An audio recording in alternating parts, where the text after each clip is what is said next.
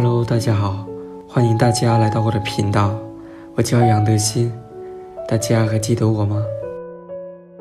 今天我们一起来到新的主题吧。你才二十岁，怎么总是怕来不及呢？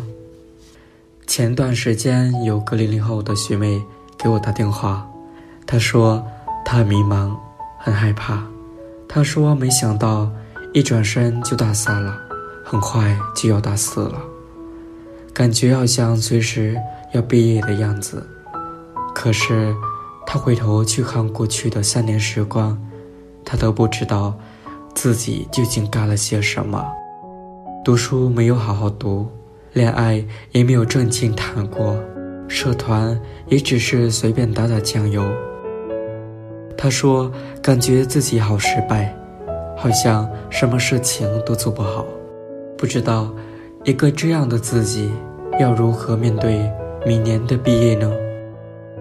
他还说：“这样一个平庸的自己，身边却不乏厉害的人。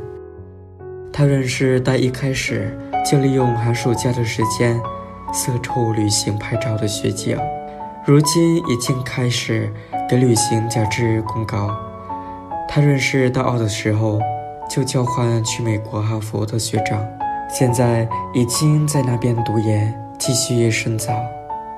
他还认识大三时就已经有了自己设计工作室的同届的朋友，接了几个不大不小的单子后，工作室目前已经小有名气。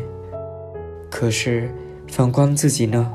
自己好像一无所长，走在人群中，随时会被淹没。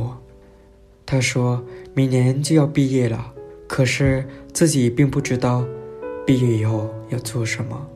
现在学的专业，并不是他喜欢的。当年高考以后，就是随便挑了个学校，挑了个专业，不曾想过那个时候的选择。竟然就直接绑定了以后的人生。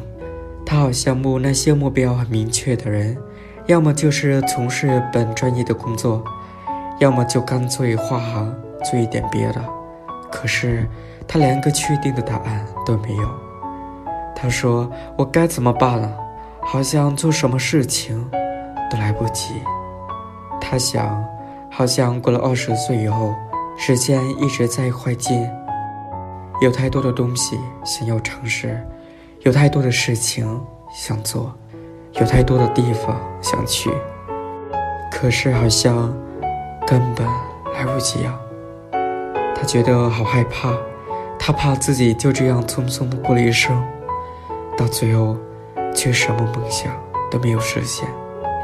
他说：“如果时光可以倒流就好了，如果多给自己一点时间，也许……”情况会比现在好得多，至少他会有更多的时候去思考、去决定、去规划和经历一个更好的人生。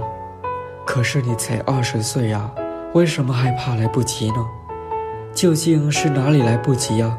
如果今天你只有二十岁，都觉得时间对你不公平，有太多的想法和愿望来不及去完成。那么那些三十岁、四十岁、五十岁，甚至是八十岁的该怎么想呢？他们该向谁去讨时间？该向谁就要公平呢？你知道吗？其实只要你愿意，一切都来得及的。加油，观众朋友们，晚安！记得我们每周六晚上有约哦。再见。